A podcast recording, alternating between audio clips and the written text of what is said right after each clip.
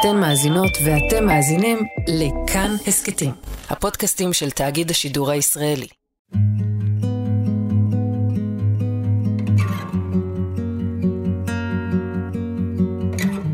היי, אתם ואתן על איך ממשיכים. הסכת יומי טיפולי של כאן הסכתים, שמנסה לעזור ולהבין איך ממשיכים מכאן.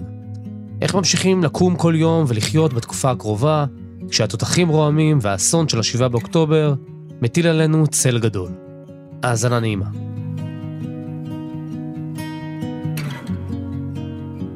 ואיתנו היום לינוי בר גפן, עיתונאית, מגישת טלוויזיה, שדרנית רדיו ותיקה שאין מי שלא מכיר, שלפני כמה שנים גם הקימה את חמ"ל בר גפן, שזאת חברה לליווי משברים רפואיים, שבעצם הרעיון להקים אותה הגיע בעקבות משבר אישי שאת חווית, אני מתאר את זה נכון? כן ולא, אין ספק שזה היה דחיפה מאוד מאוד משמעותית, אבל uh, היה לי ברור לאורך השנים שאחרי שאני אעזוב את עולם העיתונות, גם היה לי ברור שאני לא אשאר בו כל חיי, uh, אז uh, הכיוון ילך להתעסקות בזכויות של אנשים, בבירוקרטיות וכולי, ופה היה חתיכת טריגר משמעותי. זה משבר רפואי, בן זוגי עבר כן. אירוע מוחי לפני תשע שנים, כן. ובבת אחת הפך להיות מאדם מתפקד מדהים, אה, לנכה סיעודי עם בעיות מוטוריות וקוגניטיביות מאוד מורכבות, ואפרופו באמת, אה, אתה יודע, אפרופו באמת המצב ה... שאנחנו מתמודדים איתו עכשיו, אני מרצה הרבה מאוד על איך אה, מתמודדים עם מה שאני מכנה משברי שליטה ארוכי טווח. זאת אומרת, זה משברים, משבר זה מצב שאפשר היה לצפות או לא, שמאיים על שלמות הארגון, משפחות הן ארגונים, מדינה היא ארגון, קיבוץ זה ארגון, אה, כלומר ארגון הוא קבוצה של אנשים שצועדים ביחד ומתנהלים ביחד, וארוך טווח זה אומר, אה, זה משבר שיש לו התחלה ואמצע ואין לו סוף, Mm-hmm. הוא משבר שנטמע בארגון ושניהול נכון שלו יכול לסייע לארגון אה, לשמור על מטרת העל של כל ארגון, שהיא mm-hmm. וניהול אה, מאוד נכון שלו אפילו יכול להוביל את הארגון לשגשג. זו המטרה השנייה של כל ארגון. בוא שנייה, לפני שנגיע לשגשוג ולצמיחה, שהיא נראית רחוקה מאוד כרגע, היא אפשרית, ואני מסכים איתך. מה זה משבר שליטה? מה זה, זאת אומרת, קורה איזה משהו, נראה לי משהו, מה שדומה מאוד לכל משבר, בין אם הוא אישי, לאומי, זה משהו מאוד לא צפוי. זאת אומרת, העולם שלך, התחושה הזאת שהעולם שלך מתערער ברגע. כן. יש משברי שליטה שלכאורה הם משברים פרוגרסיביים, זאת אומרת, אתה, אתה ראית את זה אה, מתקדם לכיוון הזה, אבל הטיות החשיבה שלנו גורמות לנו לחשוב, רגע, אולי זה לא מה שאני רואה, אולי, אולי אני בדרך למצב לא טוב, אבל לא עד כדי כך משברי, עד כדי כך קטסטרופלי. אני חושבת שזה זה נכון, אם, אם בתוך הנישה שלי נגיד זה נכון לאנשים שחלו במחלות פרוגרסיביות כמו פרקינסון או טרשת וכולי, שההידרדרות היא הולכת ונבנית ואתה לא מאמין שתגיע לנקודה כל כך נמוכה, אז אם נגדיל את זה רגע ברמת המקרו לרמה של מדינה, ראינו שאנחנו הולכים למקום לא טוב, כן? אה, אני חושבת שמעטים חשבו שאנחנו בדרך לאיזה שגשוג אדיר דווקא עכשיו, אבל לא ראינו, וכאן אני חושבת שזה נכון יהיה לומר את זה לימין ולשמאל, אה, אה, אולי באותה מידה, לא הבנו שזה יהיה עד כדי כך דרמטי, עד כדי כך קשה, ושאנחנו צריכים להיערך לזה בצורה כל כך הרבה יותר משמעותית ממה שבאמת נערכנו לזה. מה זה משבר שליטה בעצם? משבר שליטה הוא מצב שבעצם בו אין לך שליטה על מרבית או כל ההתרחשויות.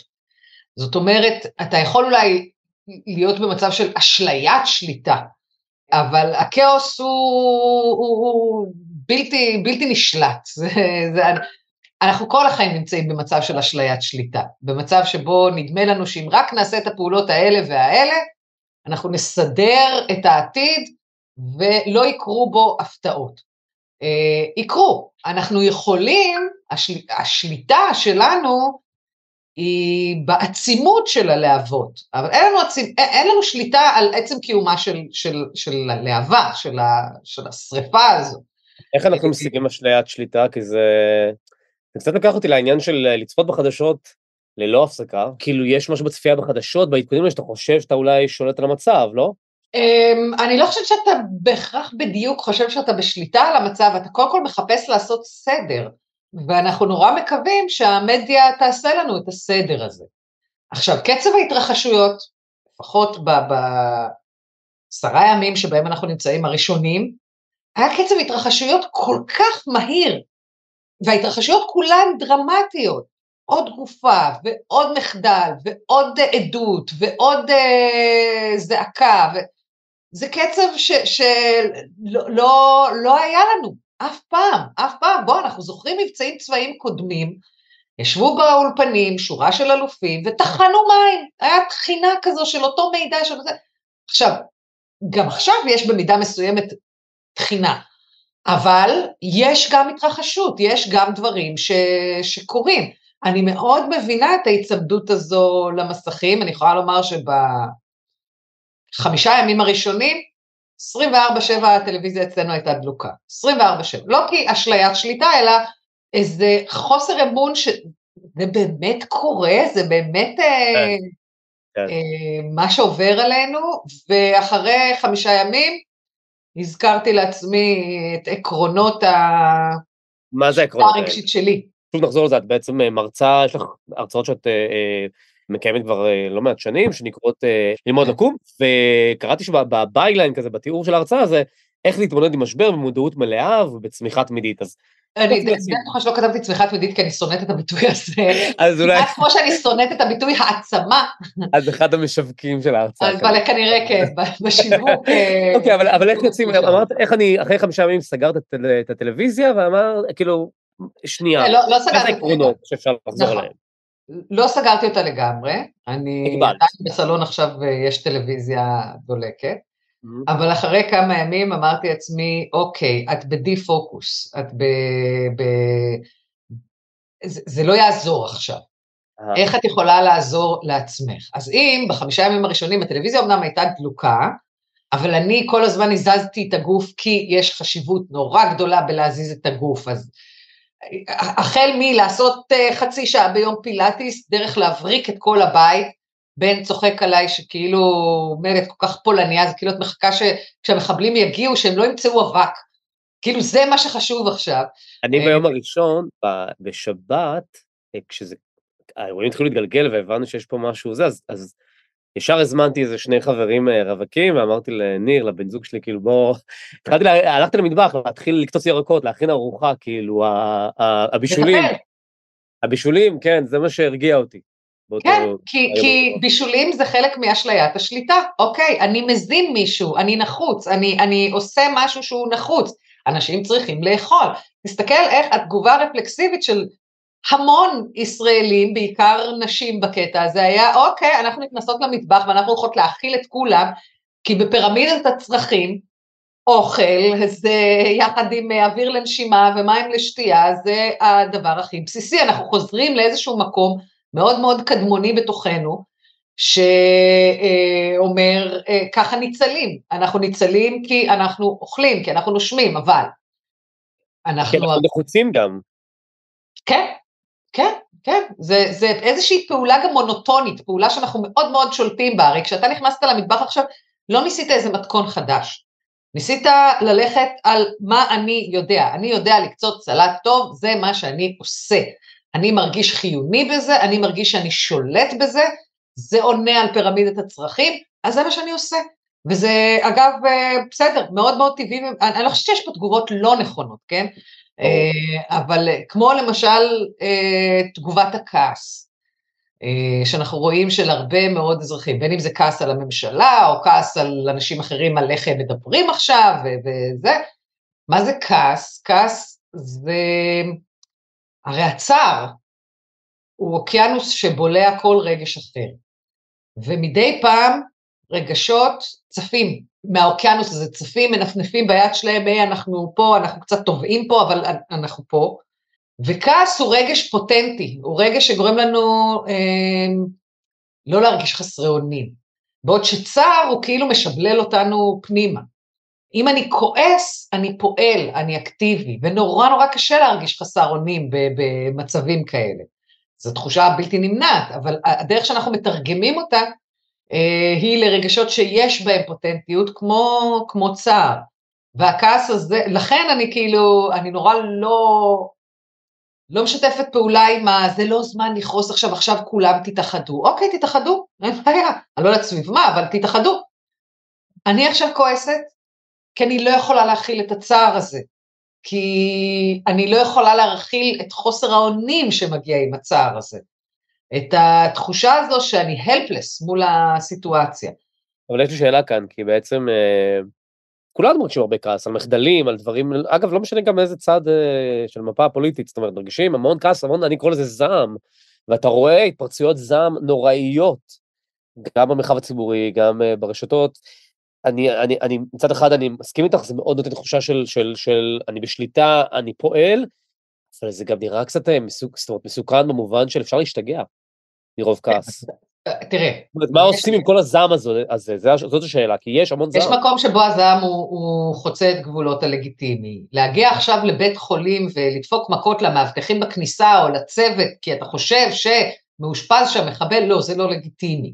לא כן. לגיטימי בכלל. אמ, גם אה, ראינו ללכת אה, מתחת לבית של עיתונאי ולהבעיר שם זיקוקים ולהבהיל את כל השכונה, אחת העובדות שלי גרה בצמוד, היא אמרה לי, אני לא ישנתי כל הלילה מחרדה שהגיעו המחבלים. לא, זה כבר חצה את גבול הלגיטימציה. כן. לבטא את הכעס במילים זה לגיטימי.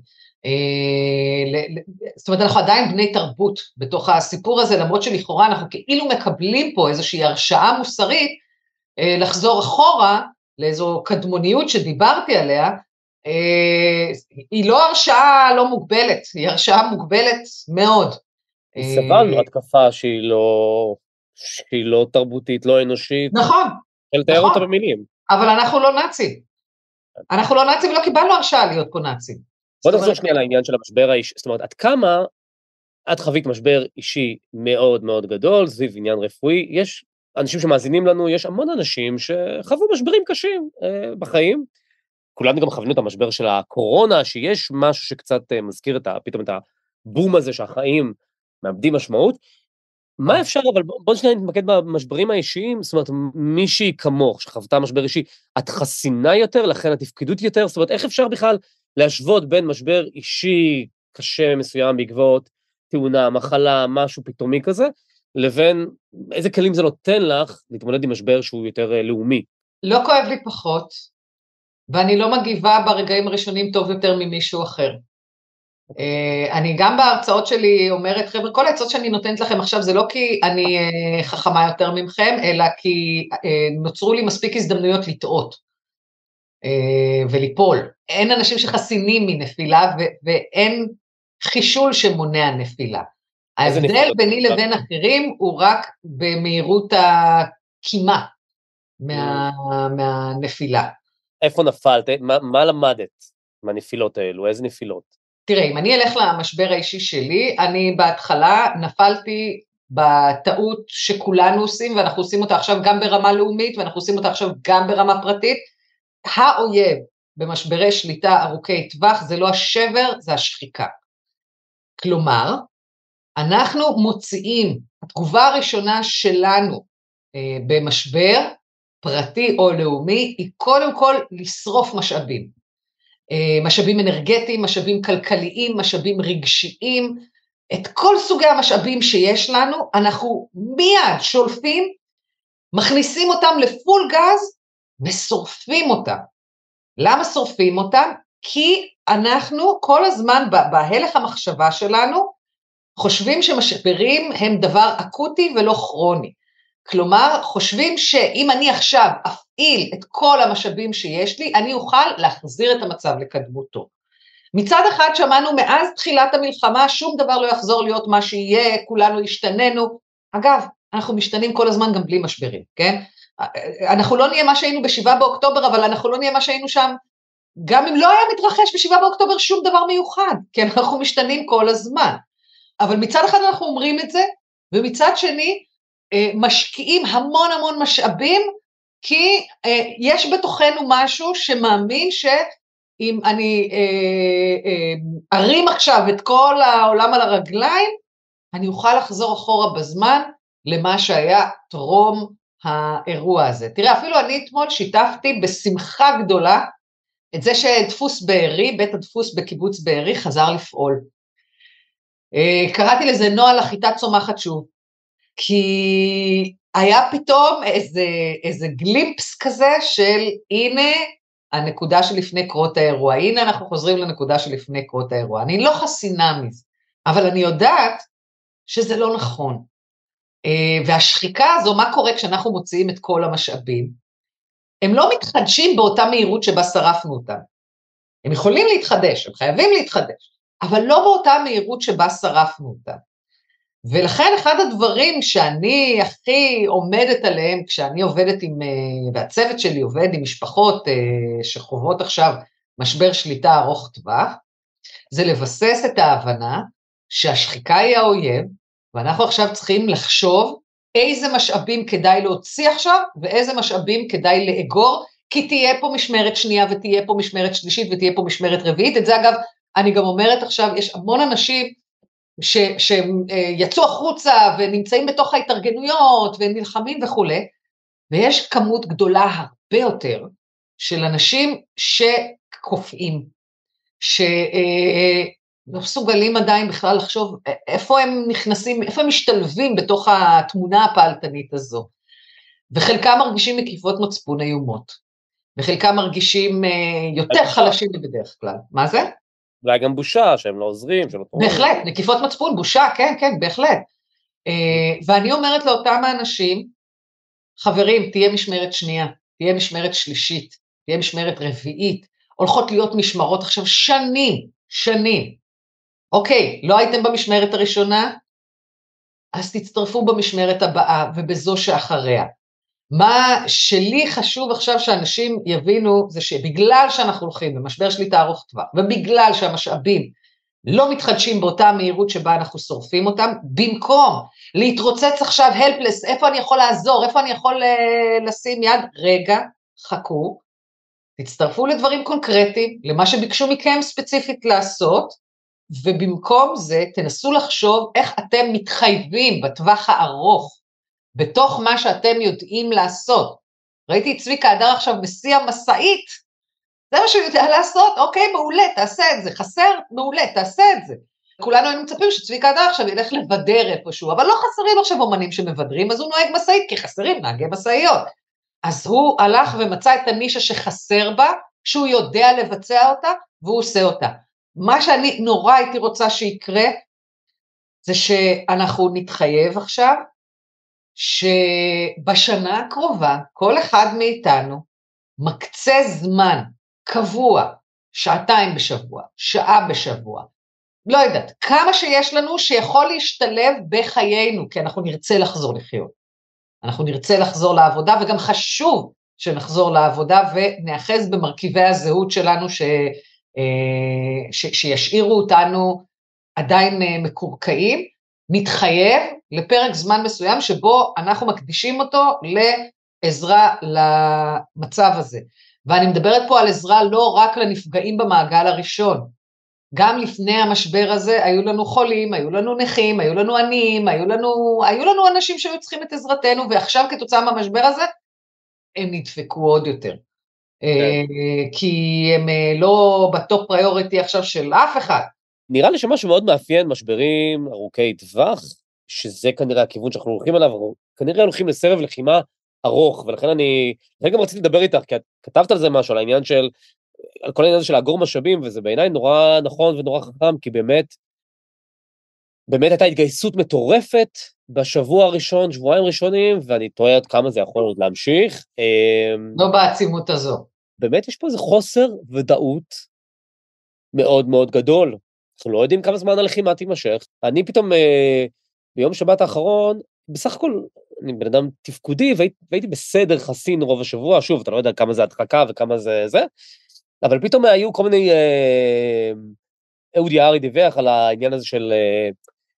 איראן וההצטרפות של חיזבאללה וזה, ופתאום התחל, התחילו להיות לי את הסרטים בראש על מלחמה אזורית ענקית, התחלתי לחבר לה כל מיני שברי דיווחים, אני כבר... כולנו עשינו את זה, כן. ואז, ואז התחלתי להילחץ. שיכול להיות שמה שעברנו מעזה זה בעצם, זה רק הסבב הראשון, יכול להיות שהולך להיות פה משהו הרבה יותר גדול.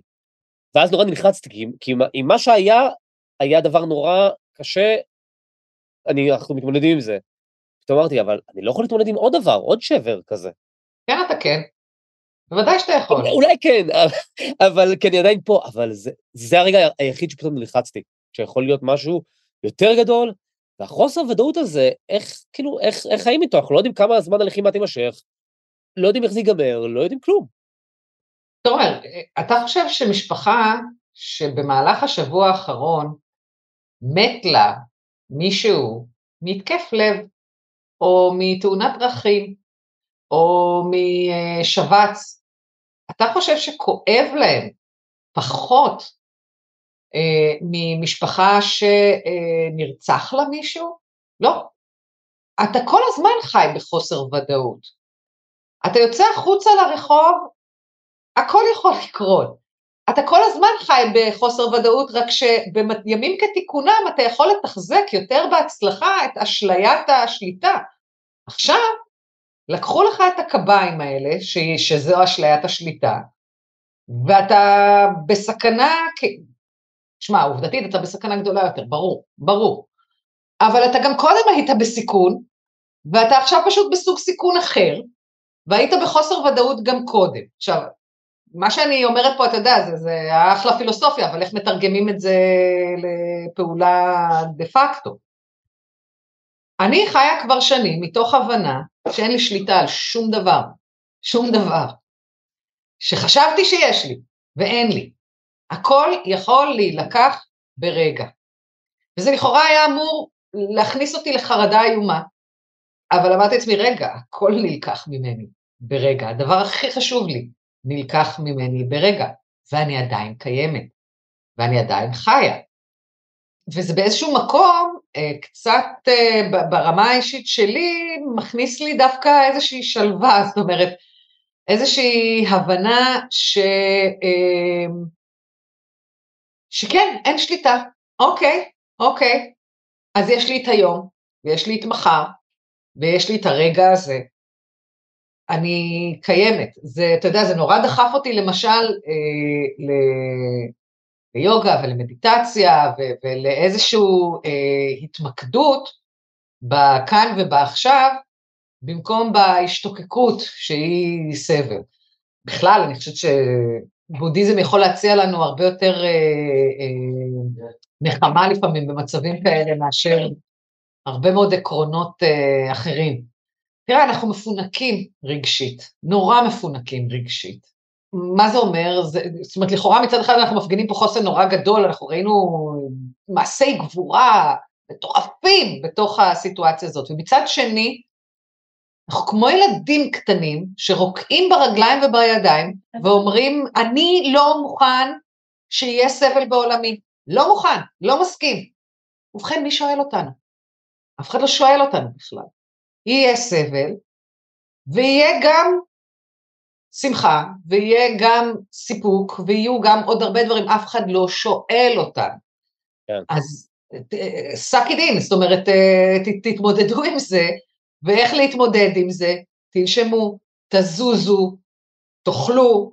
אתה יודע, אתמול חברות נגיד שאלו אותי באיזה קבוצה בפייסבוק, לחזור לעבוד, לא לחזור לעבוד, האם זה הגיוני מצד המעסיק שלי לדרוש ממני עכשיו לעבוד כשאני בתוך אה, טראומה וזה? זאת אומרת, כן, בטח לעבוד, בטח לעבוד. לא כי אה, זה תרפויטי או... זאת אומרת, תעבדו כי זה מרכיב בזהות שלנו. יש הרבה אנשים שהעבודה שלהם היא מרכיב מאוד מאוד משמעותי בזהות שלה, שלהם, וזה גם מה שאני אומרת נגיד ל-caregivers של בני משפחה שחלו ומיד מתפטרים מהעבודה ו- ומפסיקים את כל החיים החברתיים שלהם, לא, אל תעשו את זה. זה מרכיב בזהות שלכם, כל עולמכם עבר עכשיו טלטלה, תאחזו במרכיבים מסוימים חשובים בזהות שלכם, תעשו let go על השאר, אוקיי? תעשו let go עכשיו על מה אני לובשת, או אה, אה, האם הייתי נחמדה מספיק או לא נחמדה מספיק, אבל תאחזו מאוד במרכיבים משמעותיים בזהות שלכם, שזה העבודה, שזה החברים, שזה המשפחה, שזה כל אותם מעגלים שפתאום נראים חסרי חשיבות, אבל הם עוגנים מאוד מאוד uh, משמעותיים. אני גם חושב במובן הזה גם צריך לדבר על העניין של... Uh, לוותר על העניין של uh, להגיע לאיזושהי uh, שלמות, מה אני מתכוון? זאת כן. אומרת, נגיד הפודקאסט הזה, כאילו, העלינו פרק פיילוט אתמול, עוד פרק, להגיד לך שבימים כתיקונם הייתי מעלה את זה ברמה, לא, אני לא רוצה, זה בסך הכל בסדר, אבל כאילו אני מרגיש שהעשייה ולהיאחז בעוגנים, כמו שאת אומרת, היא יותר חשובה כרגע משזה יהיה מושלם. זאת אומרת, ונגיד אם מישהי עכשיו מתלבטת אם לחזור לעבודה, אז אוקיי, תחזרי לעבודה, יכול להיות לא תהיי הכי אפקטיבית, יכול, יכול להיות שתעבדי גם פחות שעות, אבל כאילו מה שנקרא צעד צעד, כאילו גם נכון. אם זה לא מושלם, כאילו העניין הזה של it's good enough, יותר חשוב לעשות מאשר להגיע לאיזו תוצאה מושלמת שאנחנו נורא מחפשים אותה ביום יום, אז אוקיי, זה לא יהיה הפודקאסט הכי מהודק ומתוקתק שכאילו, שהיינו מעלים בכאן הסכתים וזה, אבל, אבל זה עדיין מעניין, ועדיין שיחה רלוונטית ומעניינת, ואוקיי, אולי מישהו ימצא בזה עניין, אני כזה. כן, אתה יודע, לפני שהתחלנו את הפרק הזה, תהיתי, מי יצפה עכשיו בדבר כזה? יאזין, זה רק... אה, אה, יאזין, אה, ואז אמרתי לעצמי, אתה יודע מה? אחד, אחד, שיאזין ויגיד, אוקיי, עזר לי קצת, good enough, good enough מבחינתי. אנחנו לא חייבים עכשיו להיות מושלמים, אנחנו גם בלהיות על 50 אחוז תפוקה או 70 אחוז תפוקה, זה, זה לגמרי סבבה. בואו שניה נדבר אה, ונתקדם לקראת סיום אה, לגבי אה, צמיחה עתידית. זאת אומרת, איך זה נשמע כל כך מופרך? איך אפשר בכלל לצמוח ממצב כזה של חוסר ודאות? תראה, ברמת הארגון, נגיד את זה ככה, יש פה מיומנות שנצברת. אם תראה למשל, אתה יודע, האחים לנשק, כשמפעילים עכשיו מערכים מדהימים, מדהימים, בהיקפים שלהם, בטקטוק שלהם, בדיוק שלהם, בשקט שלהם, בסדר שלהם. זה גרם לי להגיד, וואו, איזה מזל שהייתה מחאה. איזה מזל שבגלל שהיה צורך קודם להתארגן, אז עכשיו כבר uh, יש uh, תשתיות uh, אזרחיות בצורת אחים לנשק. Uh, תראה, עברנו את הקורונה, מה שגורם לזה שאנחנו עכשיו יכולים לתקשר בינינו בזום, כי למדנו מהקורונה מיומנות מסוימת של תקשורת uh, במצבים כאלה. Uh, גם משרד החינוך מפעיל עכשיו דברים מסוימים בזום, למרות ששם אני חושבת שזה פחות עובד, כי הכלי הזה הוא פחות אפקטיבי בחינוך, אבל עדיין, מפגשים. זאת אומרת, כל דבר כזה uh, נותן לנו איזשהו, איזושהי מיומנות תפקודית שתסייע לנו אחר כך uh, במשברים הבאים. ולכן אגב, וזו הערה אגב באמת אה, שמתקשרת למה שאמרתי בהתחלה, שכולנו מנסים בהתחלה של משאבים באמצעות אה, הקצאת המון משאבים לחזור למצב שהיה לפני קרות האירוע, כשאנחנו גם נוטים לתאר לעצמנו את המצב הזה שהיה לפני קרות האירוע כהרבה יותר טוב ממה שהוא היה באמת. אה, זה, זה הרי נוסטלגיה. פתאום אה, שבועיים אחורה זה, זה נוסטלגיה, ונוסטלגיה תמיד, העבר תמיד נראה יותר טוב ממה שהוא היה באמת, כי הוא אירוע סגור כבר, הוא משהו שהוא כבר לא נמצא איתנו.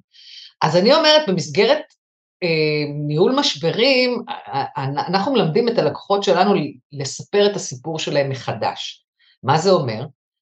הרי אי אפשר לחזור אחורה, זה הדבר היחיד שאי אפשר להשיג בניהול משבר, אבל כן אפשר לספר אחורה את הסיפור שלנו בצורה יותר נכונה. כלומר, לא לספר את העבר שלנו כדבר נפלא שפתאום משתבש, אלא לספר את העבר שלנו כרצף של משברים, ולבדוק איזה כלים סייעו לנו בניהול המשברים האלה, שאנחנו יכולים לעשות להם אדפטציה למשבר הזה, ולהשתמש בהם. העבר לא היה טוב, והעתיד הוא לא אה, קטסטרופה. העבר היה פגום, ההווה מזעזע, והעתיד יכול להיות יותר טוב. יותר טוב. זאת אומרת, אה, שום סיפור הוא לא סיפור סגור. הוא סיפור שאתה יכול אה, לספר אותו בהרבה מאוד אה, דרכים, ועכשיו תחשוב מה הדרך שהכי משרתת אותך בתוך המשבר הזה, כדי להילחם בהאויב שהוא השחיקה. זה נשמע כמו להכין בעצם סוג של יומן משברים בעצם. אה, לוג, כן, סוג של, אה, כן, כן, כן, תראה, אני למשל גדלתי עם אה, אבא מאוד קשוח, איש צבא, ואני הייתי ילדה נורא חולמנית, נורא אסטרונאוטית כזו, ואבא שלי, שמאוד האמין בתף לאו הזה, כל פעם שהיה קורה איזה משהו ואני הייתי קופאת על מקומי, היה נובח עליי, יורים עלינו, לא לאבד עשתונות, יורים עלינו, לא לאבד עשתונות. אימא שלי, שהיא יועצת חינוכית, הייתה כועסת עליו אה, ואומרת לו, אה, אתה עושה טראומה לילדה, זה, זה לא שיטת חינוך, זה קשוח מדי. וזה. עכשיו, אני יכולה לקחת את הסיפור הזה ולהתחיל עכשיו אה, להתבכיין ולהתקרבן, שהיה לי אבא נורא נורא קשוח, חוויתי ילדות נורא נורא קשה. בוא, לא חוויתי ילדות נורא נורא קשה, אבל נניח, אני יכולה להשתמש בזה ולצייר את העבר שלי כטראומטי. אבל אני חושבת שאבא שלי, אה, בסיפור שאני מספרת לי, אבא שלי נתן לי מתנה ענקית. הוא אה, לימד אותי לא לאבד עשתונות. אה, דווקא בתף לאו הזה. וכשקרה מה שקרה לבן, בשניות הראשונות אני קרסתי. אבל שמעתי את אבא שלי בתוך הראש צועק עליי, יורים עלינו, לא לאבד עשתונות. וזה היה כלי עזר. זאת אומרת, מה שיכולתי לספר לעצמי שהוא כלי מוריד, מבחינתי היה כלי עזר. אז אני מבקשת, כאילו, או אני ממליצה לעצמנו, תסתכלו רגע על העבר שלכם, איזה כלים יש לכם. יש דברים שאולי לא חשבתם שהם כלי טוב, אבל הם יכולים להיות כלי מאוד מאוד אפקטיבי בשלב הזה. איך התעשתת אז? קודם כל כי אני מוקפת באנשים עם עשתונות. זאת אומרת, אה, הייתה לי המון עזרה פה, אני ממש לא יכולה לבוא ולהגיד בעוצם ידי, ואני עשיתי הכול. אה, היו לי כלים מאוד מאוד טובים, כי היה לי קבוצה מאוד מאוד טובה. עדיין יש לי קבוצה מאוד מאוד טובה. דבר שני, זה באמת איזשהו חינוך ל, לעבוד תחת אש. אה, שככה התנהלתי כל חיי. אה, זאת אומרת, אה, מבית הגידול הזה לאוקיי, יש סיטואציה מאוד קשה, ייאוש הוא פריבילגיה של מי שיש לו ברירות. לך אין ברירה, את צריכה לשרוד, הארגון צריך לשרוד, הבית צריך לשרוד, אז חייבים לפעול. ועכשיו צריך לעבוד שיטתי. עכשיו, אני לא יכולה לומר לך שזה היה מהרגע הראשון ככה, ממש לא. לכן אני אומרת בהרצאות, אני מרצה לכם את הטעויות שלי ואיך תיקנו את הטעויות האלה, ואני חושבת שגם אתם תטעו, למרות שאני כאילו נותנת לכם פה את המדריך הזה, אתם גם תטעו, אני מקווה שתוך כדי הטעות גם תיזכרו ואז תתקנו את הטעות. ליפול, כולנו ניפול. האם אתם מסוגלים לקום? הנה מה שיכול לעזור לכם לקום. המון המון תודה. תודה רבה. אתם ואתן האזנתם ל"איך ממשיכים", פודקאסט טיפולי יומי של כאן הסכתים. מגישים תומר מיכלזון וצליל אברהם, על עריכת הסאונד, רחל רפאלי.